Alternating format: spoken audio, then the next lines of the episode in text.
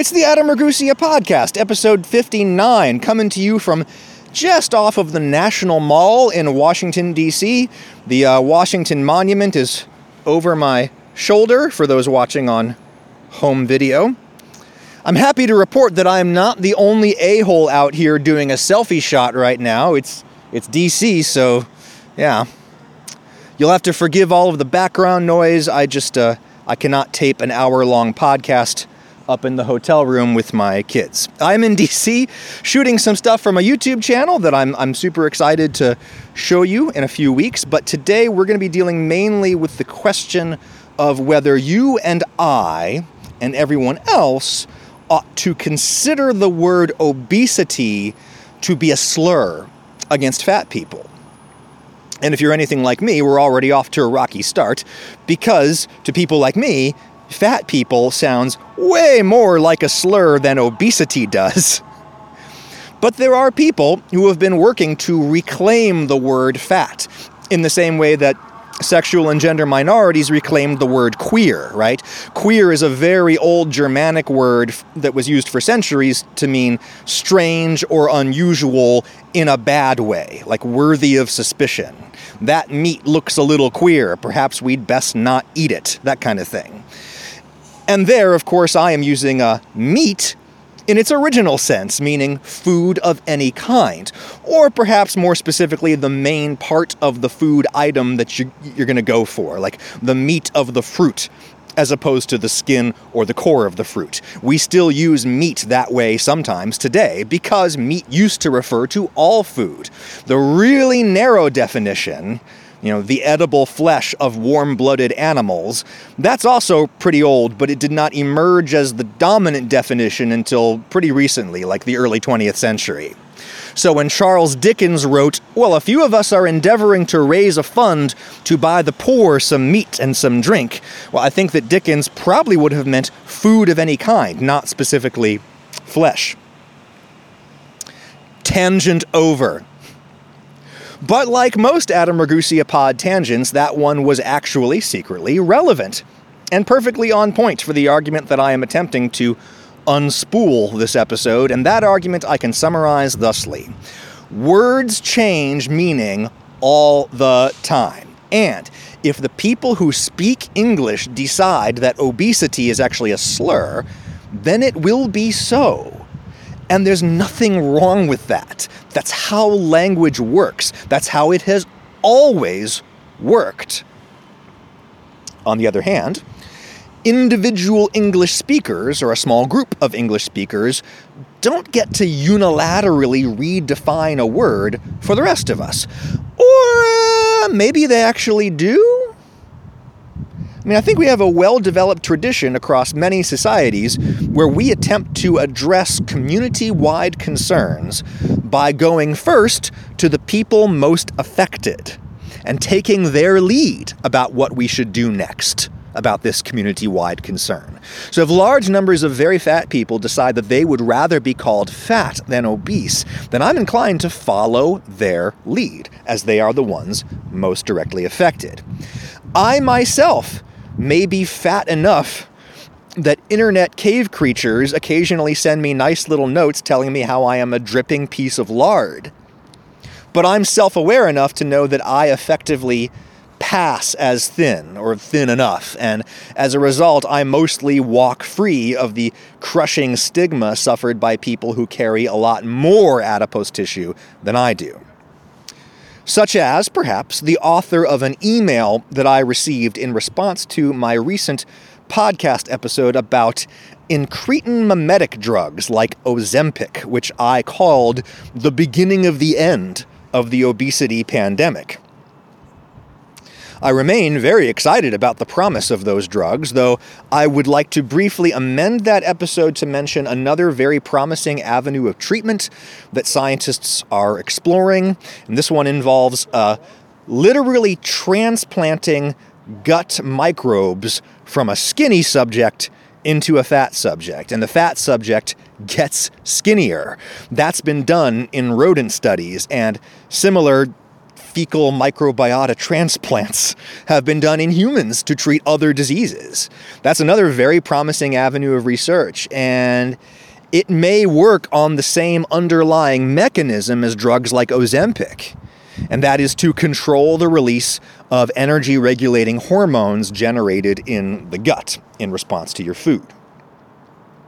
I should have talked about that when I talked about the new incretin mimetic drugs, but it fits nicely into this episode too, because if you can make a fat mouse thin by transplanting poop from a skinny mouse into a fat mouse's entrails, which is what they did, if that's true, then that really bolsters the notion that obesity is a disease that happens to you as opposed to a lifestyle choice that you inflict upon yourself. And that really should inform how people like me take emails like the one that I got in response to the Ozempic episode.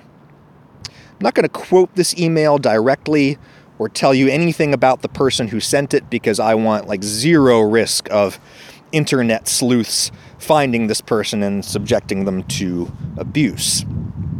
This person wrote to express their disappointment with me and my episode, though to their credit, they acknowledged they had not listened to it all the way through. They said they found the very little of the episode that they had encountered to be uh, triggering, so they instead skimmed the transcript of the episode.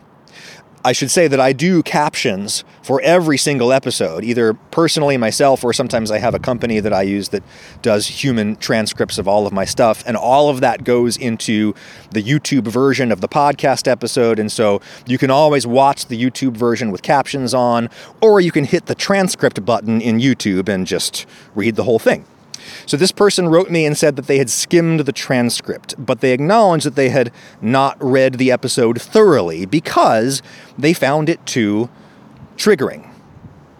The title, you may recall, was The End of Obesity. And let's jump off the ride right there to discuss this concept of triggering triggering conversation or content. Trigger in this context is short for trauma trigger, and that is an idea that comes from the study of post traumatic stress disorder. It's a decades old concept. It's also been called a trauma stressor or a trauma stimulus or a trauma reminder. Trauma reminder is good because of how self explanatory it is, but I reckon that it's also bad because it sounds a little too mild. You know, trigger already has a, a violent connotation and therefore seems to fit this phenomenon better, my humble opinion. The way the mental health disciplines generally consider it, trauma triggers are things you associate so strongly with a past traumatic experience that being exposed to those triggers goes beyond simply making you uncomfortable.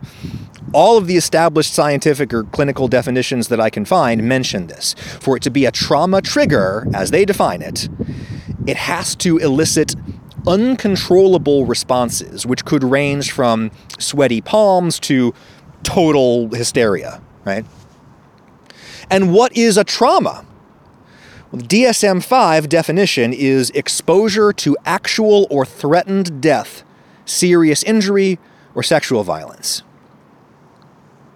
That could include suffering those events yourself, or witnessing someone else suffer those events, or hearing about it happening to someone you love, etc. So let's get into uh, examples, right? Here is a true restaurant based story of bodily and psychological trauma. Surely I don't need to say trigger warning at this point. I've told you what I'm going to talk about. Anybody who doesn't want to hear any more can switch off right now. I don't need to say trigger warning in order to warn you. You have been warned.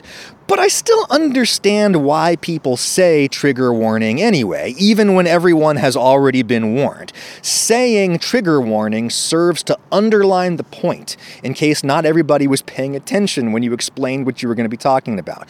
It also creates a beat of pause, which is important because you can't just spring on people that you're going to talk about something awful and then immediately launch into describing the awful thing. You have to give people enough time to leave the room or shut off the podcast or whatever, which I suppose is what I'm doing right now.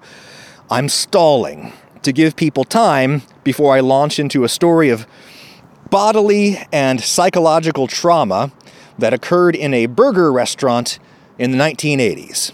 It's not that bad. Nobody dies, nobody gets assaulted. And this is not my story. This is a story told by my dear friend Benjamin R. Harrison, host of two Star Trek recap podcasts that I talk about all the time The Greatest Trek, where they review new Trek series, and The Greatest Generation, where they reviewed The Next Generation, and now they're into Voyager.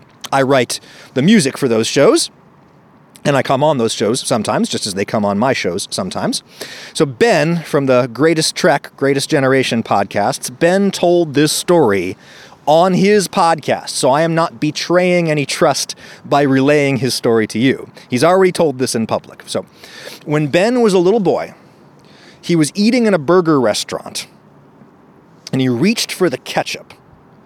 The cap on the bottle of ketchup was loose, so when he turned the bottle over, all the ketchup came gushing out all over the table like blood. And at that exact moment, a blood curdling scream came from the kitchen of this restaurant, where a woman working back there accidentally dropped her wedding ring into the deep fryer and just instinctively reached in to retrieve it before she had had a moment to think it through.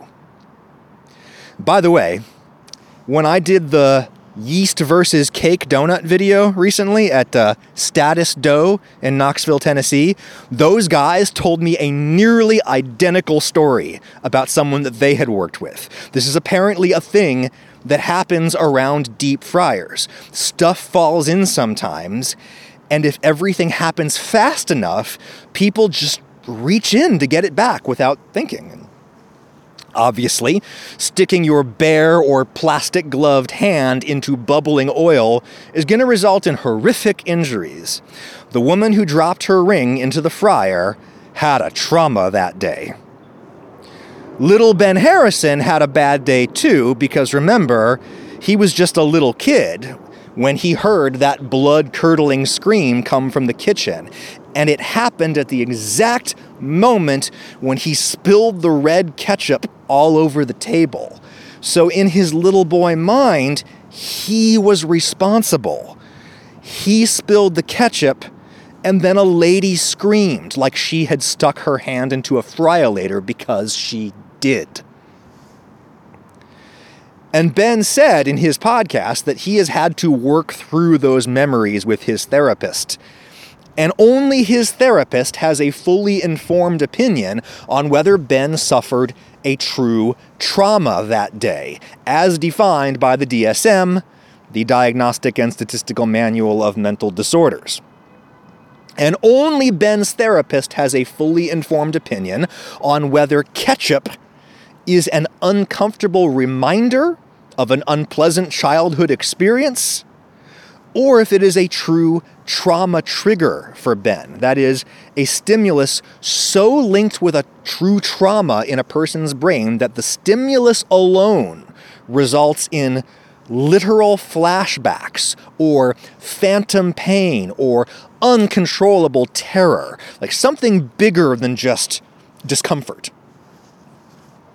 A more conventional example of trauma and trauma trigger that no one would dispute would be all of the like US soldiers who come back from the wars in Iraq and Afghanistan where they were constantly under threat from improvised explosive devices. And now when they hear fireworks or a truck backfiring or whatever they will slip into a fugue state or just dive under the nearest table or they fly into a violent rage all kinds of things the trauma was getting blown up by an IED or watching your best friend get blown up by an IED, etc. The trigger is the loud noises that reminds you of that. In this example, this theoretical soldier experienced something incredibly painful and scary that coincided with a loud noise. And so, as an evolutionary adaptation, the soldier's brain learns that loud noises equal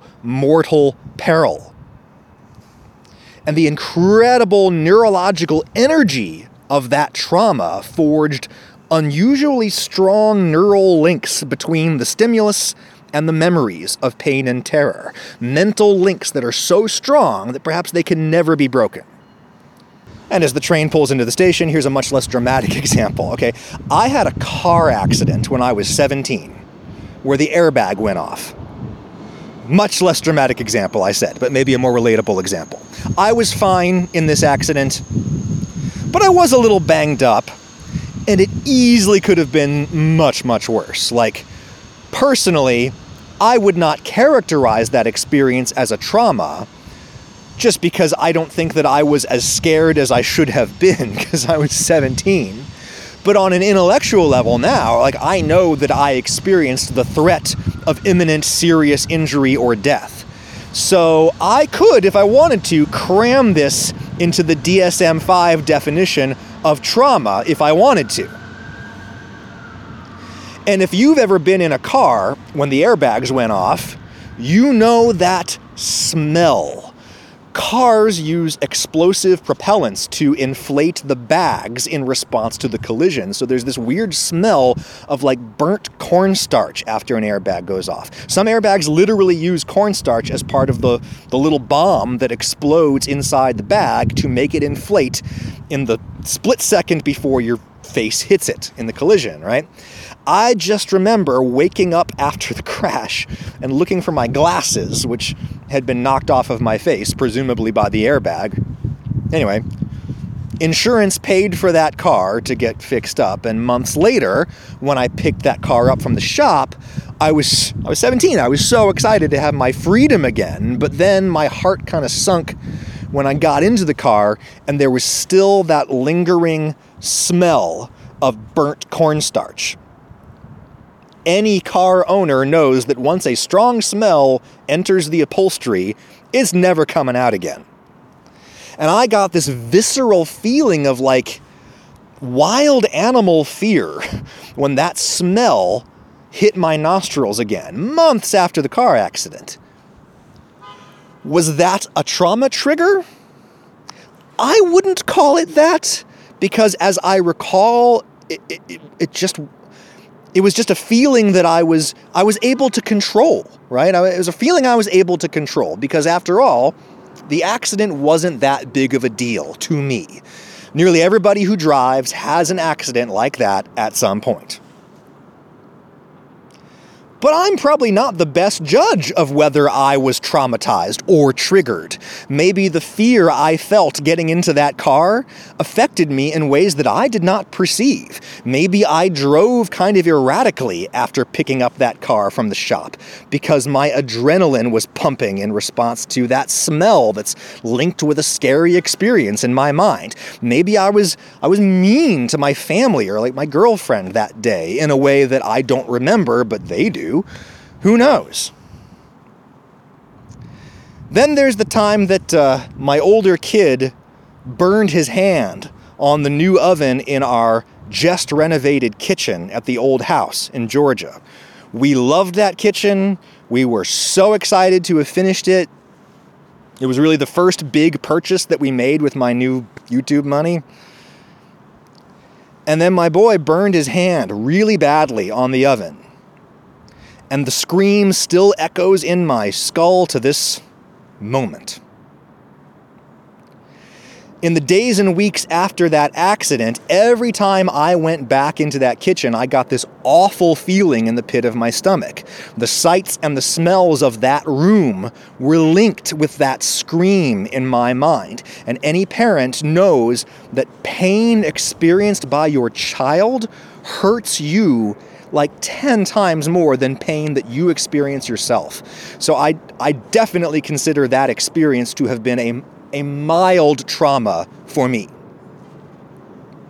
Was the kitchen a true trauma trigger for me?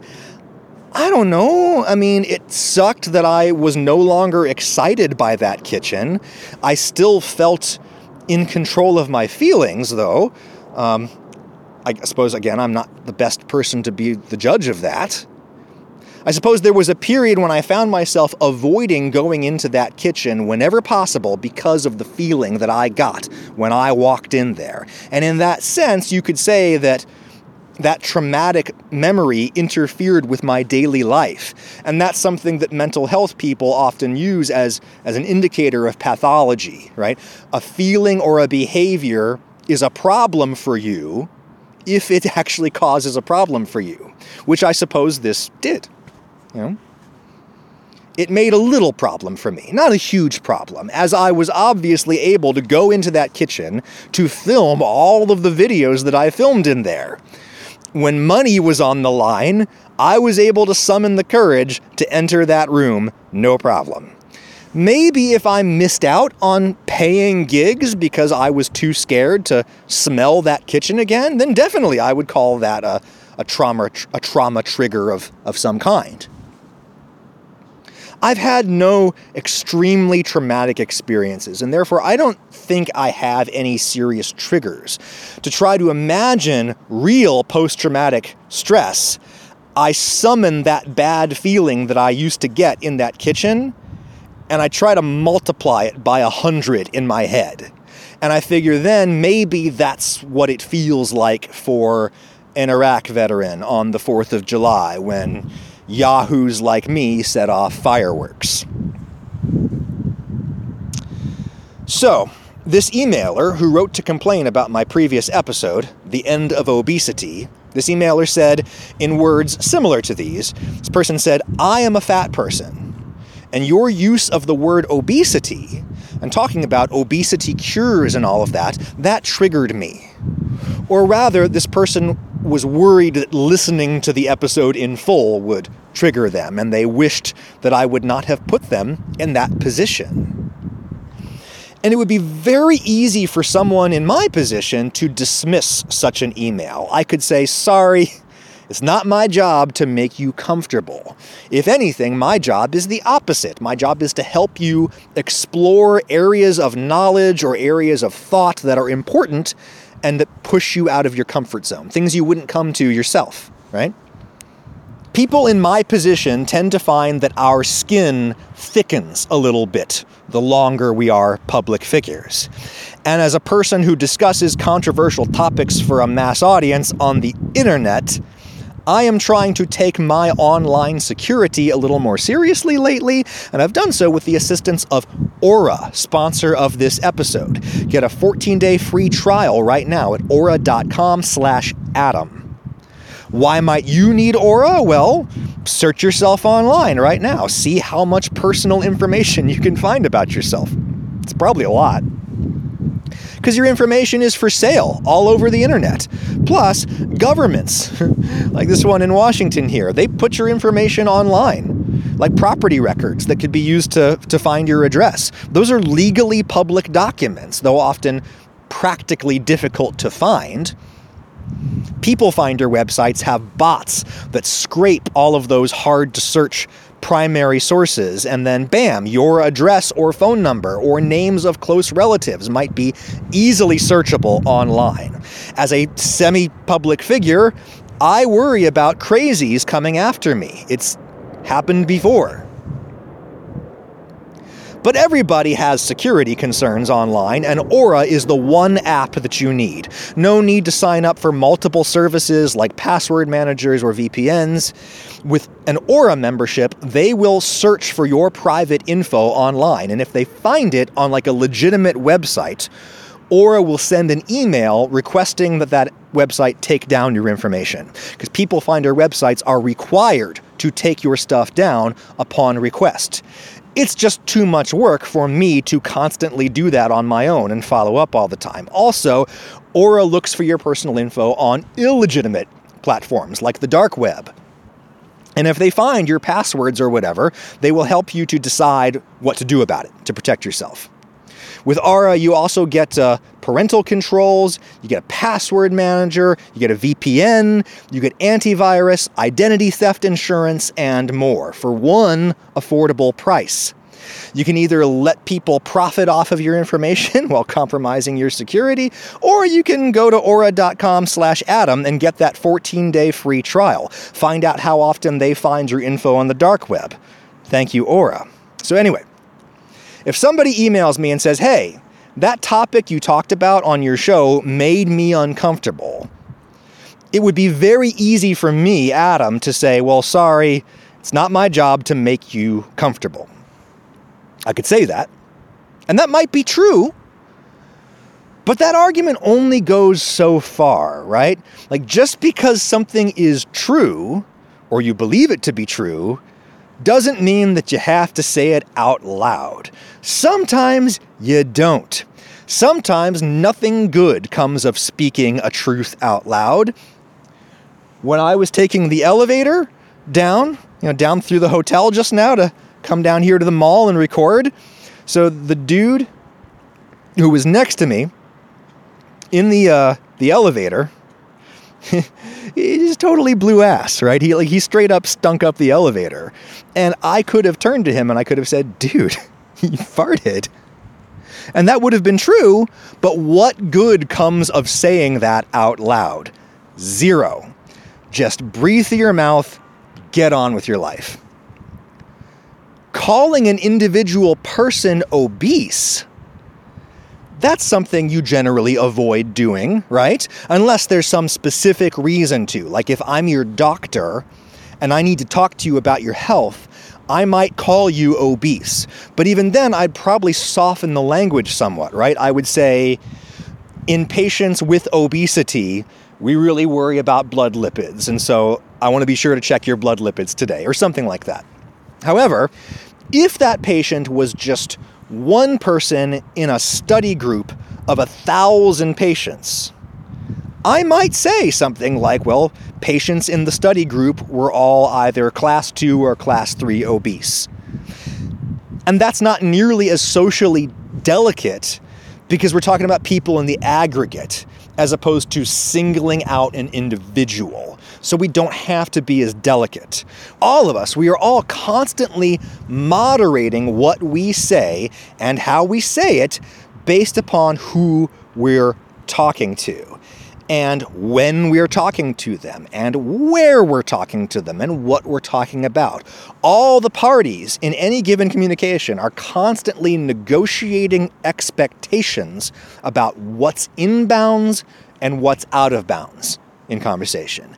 Like, I try to be really sex positive as a person and a parent. I'm all about destigmatizing pleasure and all of that, but I'm still not going to rock it into a detailed description of some aspect of my sex life right now, even though I think it's perfectly fine to talk about that stuff. And maybe I will talk about it in detail in some other venue, you know? But the listeners of this podcast have a certain expectation about what we're going to talk about and how we're going to talk about it. And hardcore bedroom details would be out of bounds here, unless I really eased you into it, so to speak, and gave people plenty of time to opt out if they wanted to. In the legal world, they talk about reasonable expectations. Like when I would teach a basic two week primer on media law to my journalism students at Mercer University, I would tell them what all the textbooks say, which is that you're generally within your legal right to record people and take their picture in situations where they lack a reasonable expectation of privacy, like sitting off the National Mall and recording a podcast. I have no reasonable expectation of privacy right now, as I would have if I was sitting in a bathroom stall just 100 feet that way, right? People have a reasonable expectation of privacy in the bathroom, even if it's a public bathroom. Do listeners of this podcast have a reasonable expectation that they will not be made to hear about the social and medical dimensions of fatness? I don't think so. I think I've done a pretty good job establishing that we mostly talk about food and adjacent topics here. Body composition and diet are as intimately linked as two factors can be. And I've done tons and tons of health and fitness related topics before. So, no, I don't think anyone has a reasonable expectation that Adam Ragusea podcasts will be free of talk about fatness. That's one of the things that we talk about here.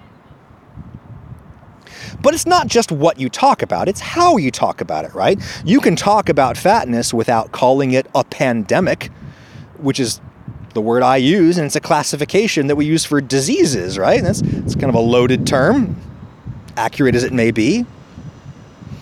And you can talk about fatness without calling it obesity, which more than a few people now consider to be a slur. This person who emailed me said obesity is considered a slur. And I instinctively bristle at sentences like that. You know, the passive voice there bugs me.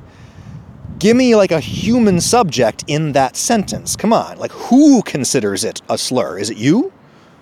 Is it some organization with authority in this matter? If you want to persuade me, say, X considers obesity to be a slur. Tell me who. That information is relevant in a context where a word is not yet broadly considered to be a slur.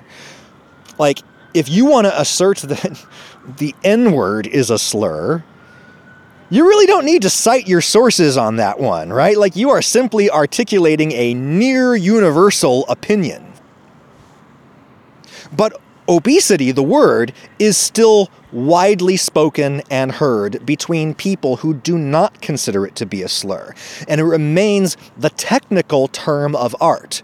Nearly everybody in the world of medical science describes people with very high levels of adiposity as being obese. That doesn't mean it's right. I'm going to talk now about intellectual disabilities and what we used to call people who have such disabilities. We called them the R word back in the day, which I'm, I'm going to say out loud now. Warning. Medical science used to classify very low IQ people as being mentally retarded. There's nothing inherently slurish about that term, right? Retarded just means delayed or restrained, right? A person was said to be mentally retarded if their normal intellectual development was arrested in some way. Retarded only became the R word because a-holes kept using the word pejoratively as an insult. They turned it into a slur, and they deserve the blame for that.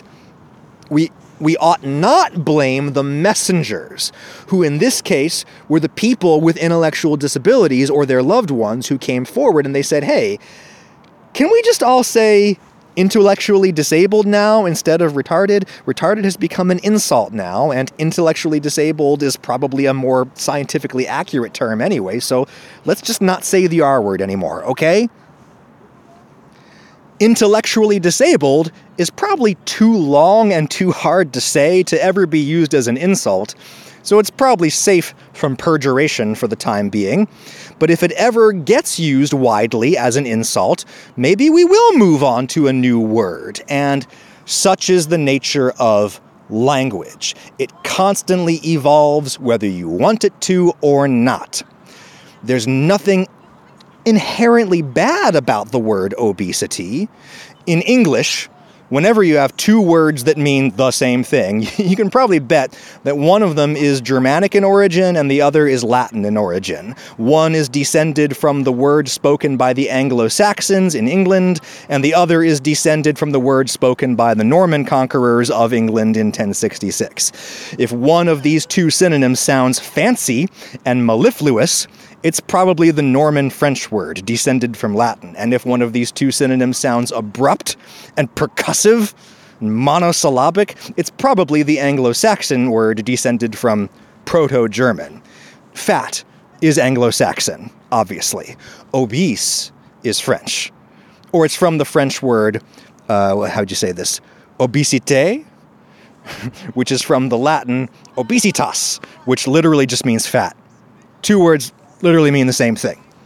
And when medical science reached for a word to which they would attach all kinds of new scientific detail that they were accumulating, well, they naturally reached for the fancier word, as they usually do.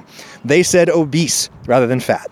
And when they picked up the word, they changed its definition by applying all kinds of new clinical detail to it.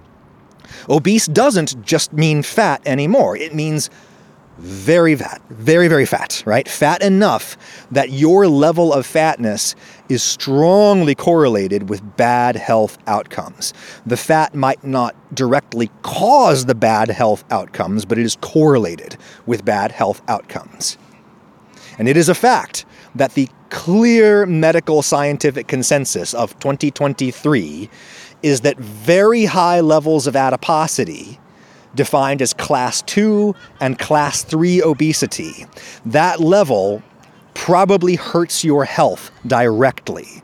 And at the very least, it is strongly correlated with bad health outcomes. And interventions that make such people less fat usually help them live longer and healthier lives. That's not my opinion.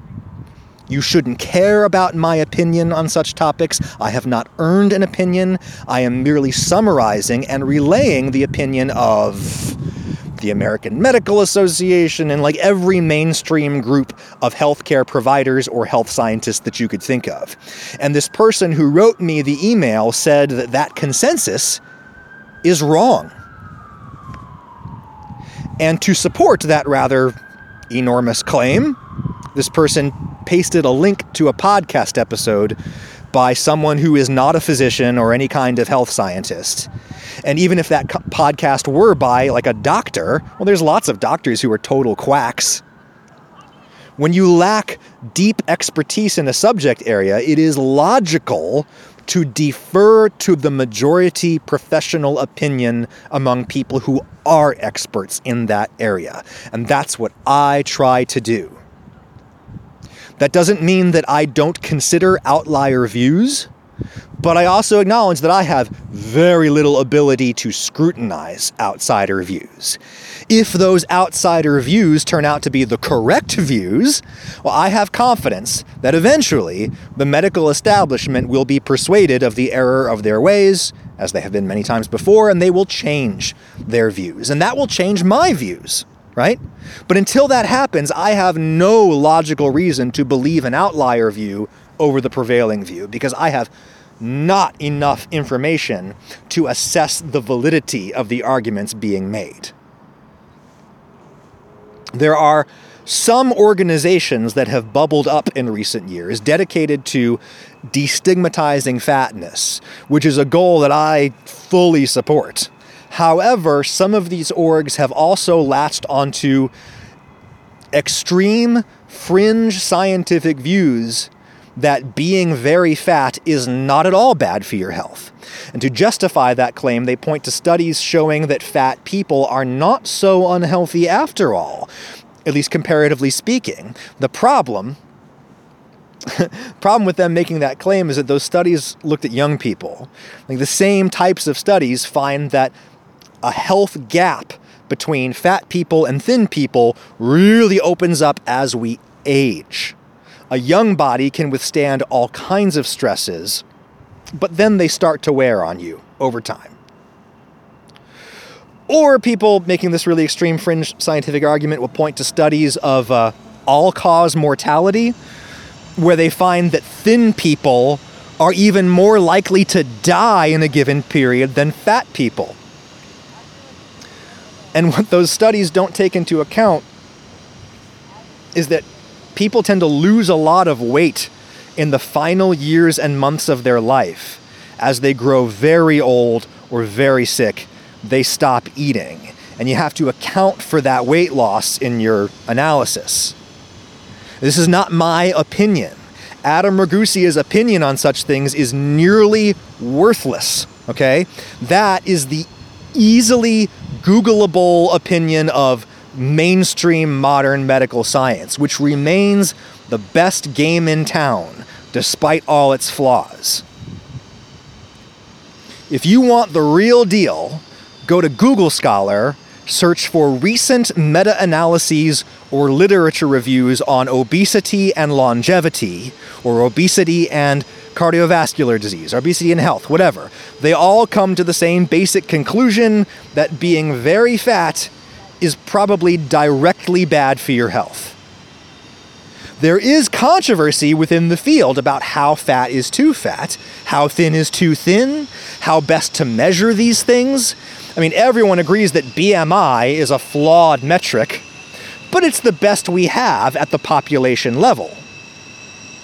There is scientific debate about the extent to which fatness hurts people versus the extent to which fat phobia hurts people by interfering with their medical care and subjecting them to psychological stress, which can manifest as physiological stress. That's all I said in that episode, and that's all true to the best of my knowledge. That is the mainstream scientific view. And this person who sent me an email said, it's wrong. And maybe it is. But nobody actually knows that yet. Time will tell, as it has done for all of the other huge things that science used to get wrong and now they get it right. But it's undeniably true that fat phobia exists, and lots of different studies have indicated that fat phobia does way more to hurt people than it does to help them, to motivate them to lead a healthier lifestyle. Fat shaming does not work very well, according to the best evidence that we have. It doesn't make people thinner, it doesn't make people healthier, it only makes the problem worse. So, I totally understand why a self described very fat person might be really, really sick of hearing about the obesity pandemic. And I can understand why they would really prefer to not hear about that in this fun podcast they listen to where the guy talks about flavor molecules and frozen garlic or whatever. You might think, you know, my doctor badgers me enough about my weight. I don't need the season your cutting board guy to do it to me too. And fair enough. Wait for that motorcycle to go by. But I also have to have some amount of faith that I can talk about a reasonable variety of topics. I can label them accurately with titles and thumbnails that tell you what you're getting into, and then you can make an informed adult choice about whether you're going to catch that one. That sounds like a reasonable argument that I just made, right? I think so too. But I can also acknowledge that argument only goes so far. Hey, I told you this episode was going to be about how Hitler was actually right about everything, and if you don't want to hear that, well, you can just click on something else. You can't get mad about what I said because I told you what was coming. That doesn't work, right? Because some things are inappropriate to say in any context because they are wrong. Unfortunately, there aren't many cases as clear cut as the Hitler one. Like that one is clearly in the sphere of deviance, as coined and defined by the media scholar Daniel Hallin a long time ago now, uh, in reference to his study of media coverage of the Vietnam War. Now, everybody in media studies talks about Hallin spheres, the sphere of deviance is stuff that most people in your audience would agree that no one should ever say. Fat people are fat because they have corrupted souls. Almost no one listening thinks that's an appropriate claim to make, and so it is in our sphere of deviance. Then there's the sphere of consensus, which contains all the stuff that nearly everyone in the audience would agree with. Statements like food is good, sphere of consensus. Then there's the sphere of legitimate controversy, the kinds of things that only some people in your audience would say. Some people in your audience would disagree, perhaps vehemently, but they wouldn't say, Oh, how dare you say that? Like they would recognize that some good people could honestly come to that point of view, even if they themselves disagree with it. I wish for a world in which most people in developed countries are on some kind of safe and effective pharmaceutical appetite suppressant to spare us and our planet from some of the problems associated with overconsumption of food. That's what I said a few episodes ago, and I will say it again. And lots of people will agree with me, and lots of very smart people will disagree with me. But few of them would say to me, you know, shame on you for even entertaining that argument. I think most of us here would put that argument in Daniel Hallin's sphere of legitimate controversy. So I don't think that I I don't think that I need to apologize for making the episode that I did or making the arguments that I did, talking about the science that I talked about. There has to be spaces for people to talk about issues like the global rise of adiposity related disabilities and disorders. We have to be able to talk about this somewhere. That doesn't mean that everybody has to be able to talk about this. That kind of talk could be a trauma trigger for some people. And only those people know for sure if it really is a trauma trigger or if it's just something that makes you a little uncomfortable. I'm not anybody's therapist. Only you know if the discrimination that you have faced because of your body actually constitutes a trauma or just a shitty bad time. And only you know if talk about fatness actually constitutes a trauma trigger for you, something that elicits a powerful, uncontrollable response from your brain. This is not a purely academic distinction. The difference matters because if large numbers of people are legit triggered by something, then it's incumbent upon me and any other maker of mass media to take that information into account. Think about something like epilepsy.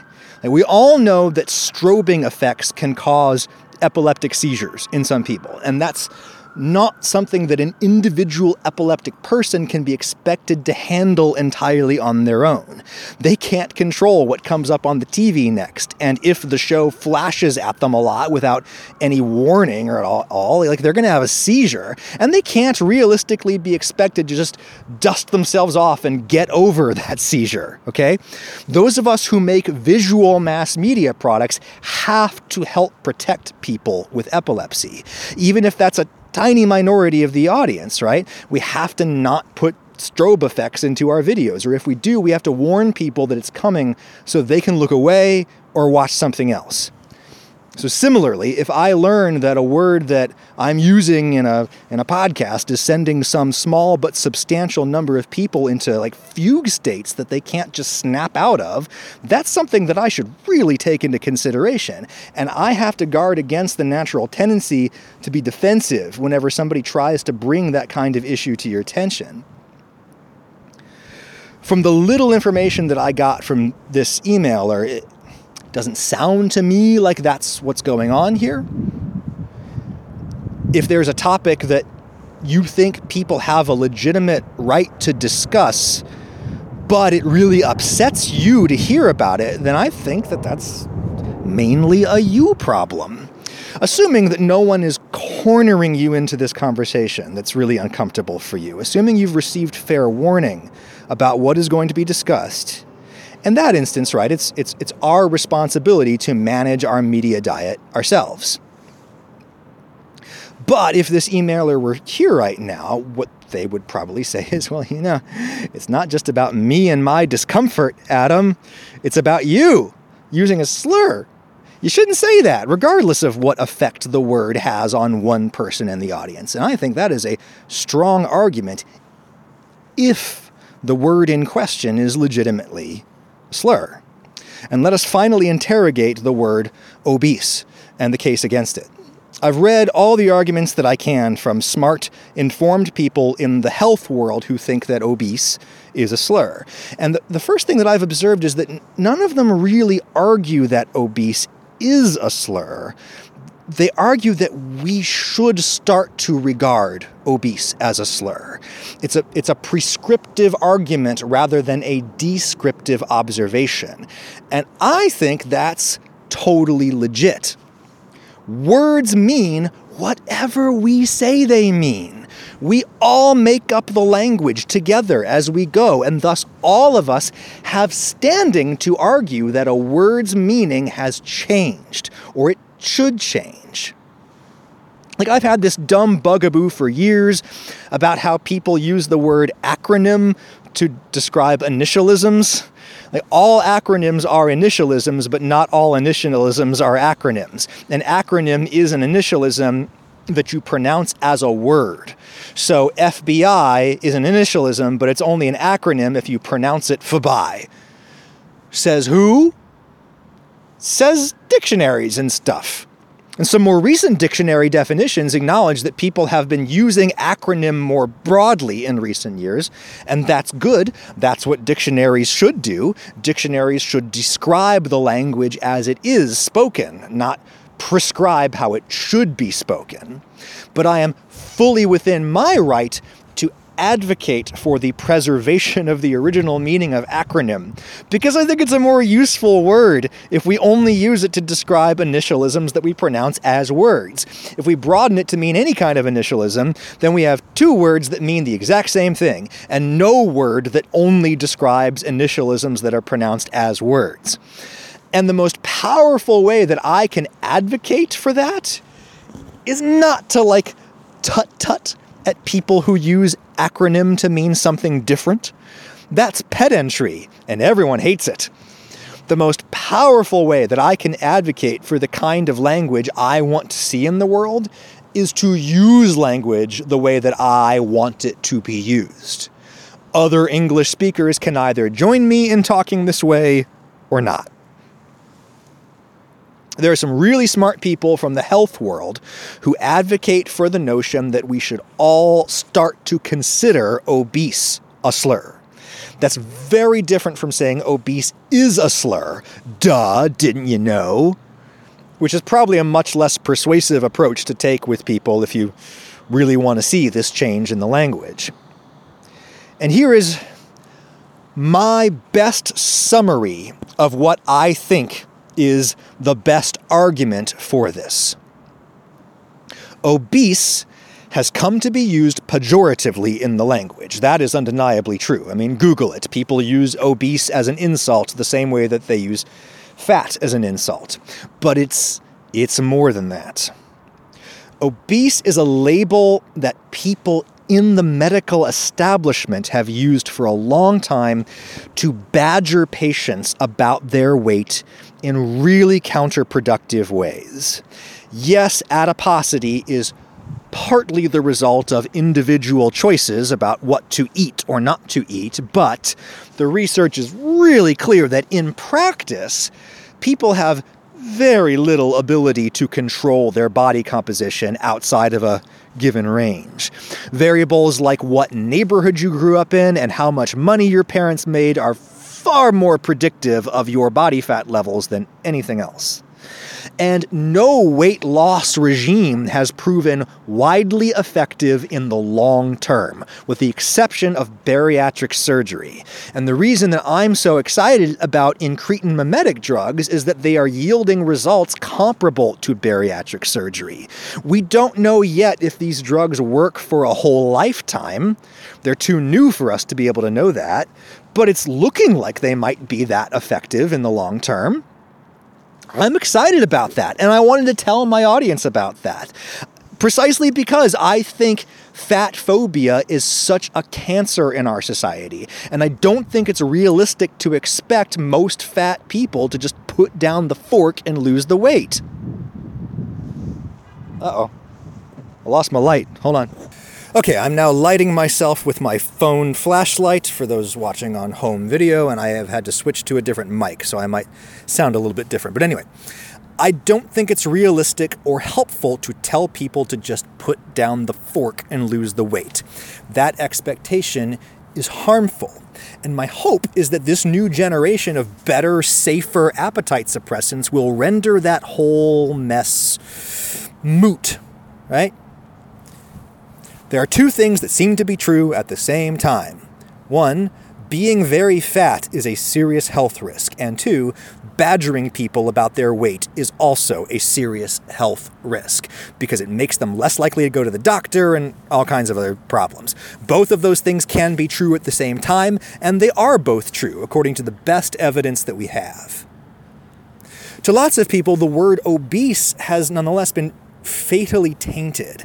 Not really by the internet cave dwellers who use it as an insult, but rather the word has been tainted by people in the healthcare establishment who have done a lot of things wrong in their approach to this problem.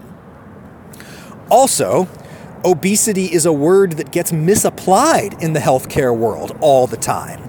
If a provider labels you as obese purely on the basis of your BMI, your height to weight ratio, that's bad if you're among the people for whom the conventional BMI categories don't really apply.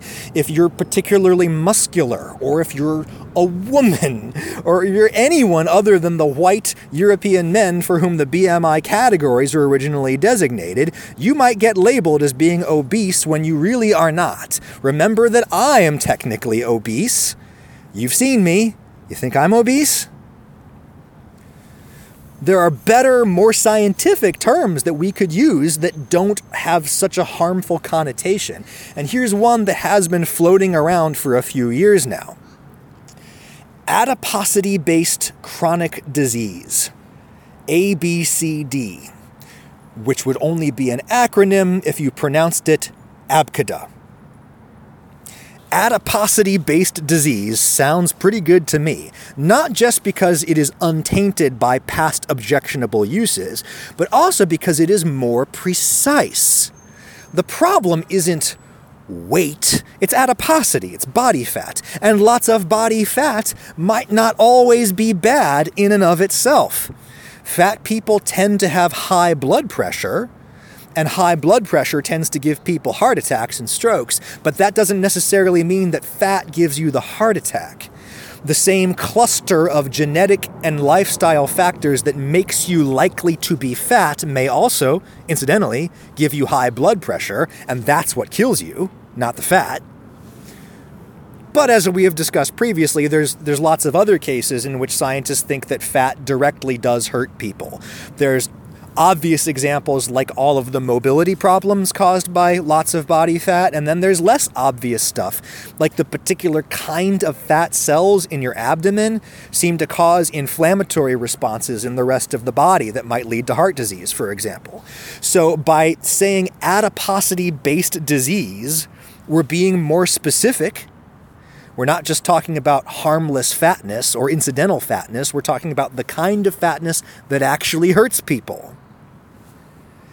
I'm inclined to take my lead from the scientific community, and I suspect that I will keep saying obese a little as long as they keep saying obese. But I'm going to try to avoid it. I think a person in my position has some better options these days, and one of them is fat. Maybe I need to get over calling people fat when very fat people are trying to reclaim that word, the way that queer people reclaimed queer. Probably the most prominent advocate of this reclamation project is Aubrey Gordon, uh, co host of a very popular podcast about junk science that's called Maintenance Phase. I like a lot of what Aubrey does. She's super smart, and she says, I am a fat lady. Call me a fat lady because that's what I am, and it's not my fault. A person with fatness is like a person with cancer. Sure, individual choices contribute a bit to whether or not you get cancer, but it's mostly the luck of the draw. Having fatness is like having cancer, and therefore fat should not be pejorative. It might be, in practice, but somebody like Aubrey Gordon is arguing that fat ought not be an insult, and therefore fat people should reclaim the word. Never forget what you are for surely the world will not. Make it your strength, then it can never be your weakness. Armor yourself in it, and it will never be used to hurt you. George R. R. Martin, a fat person, wrote, in the voice of his character with dwarfism, Tyrion Lannister, a character who is often Martin's proxy in his stories, I think. And I think that's pretty damn good advice. Why do you think I call attention to my adiposity all the time? I want to defang all of the people on the internet who want to hurt me with comments about my body, and such people do exist. Many, many more people just listen happily to the Adam Ragusea podcast. When they send an email or they post a comment, it's usually something positive and kind or it's like a, a yes and statement, or sometimes it's a perfectly polite and legitimate yes but comment, and sometimes it is a full on denunciation of what I said or did, but it's a good faith argument from someone with good intentions, and it, it might even be a little bit right. And so I should take it seriously. And I think that was the case with this email that we've been discussing for the last hour there was a right thing in there, I think. You can send any kind of message you want to askadamquestions at gmail.com. That's where I gather audience material to use in this podcast. Send me a video or audio file attached if you want me to actually use it in the show. I'm excited to go back up to my fancy DC hotel room and go to sleep. And then I'm excited to go back to Tennessee and to start writing and editing all of the videos that I'm going to get out of this visit to Washington here. Spoiler alert space food. Make good choices. I'll talk to you next time.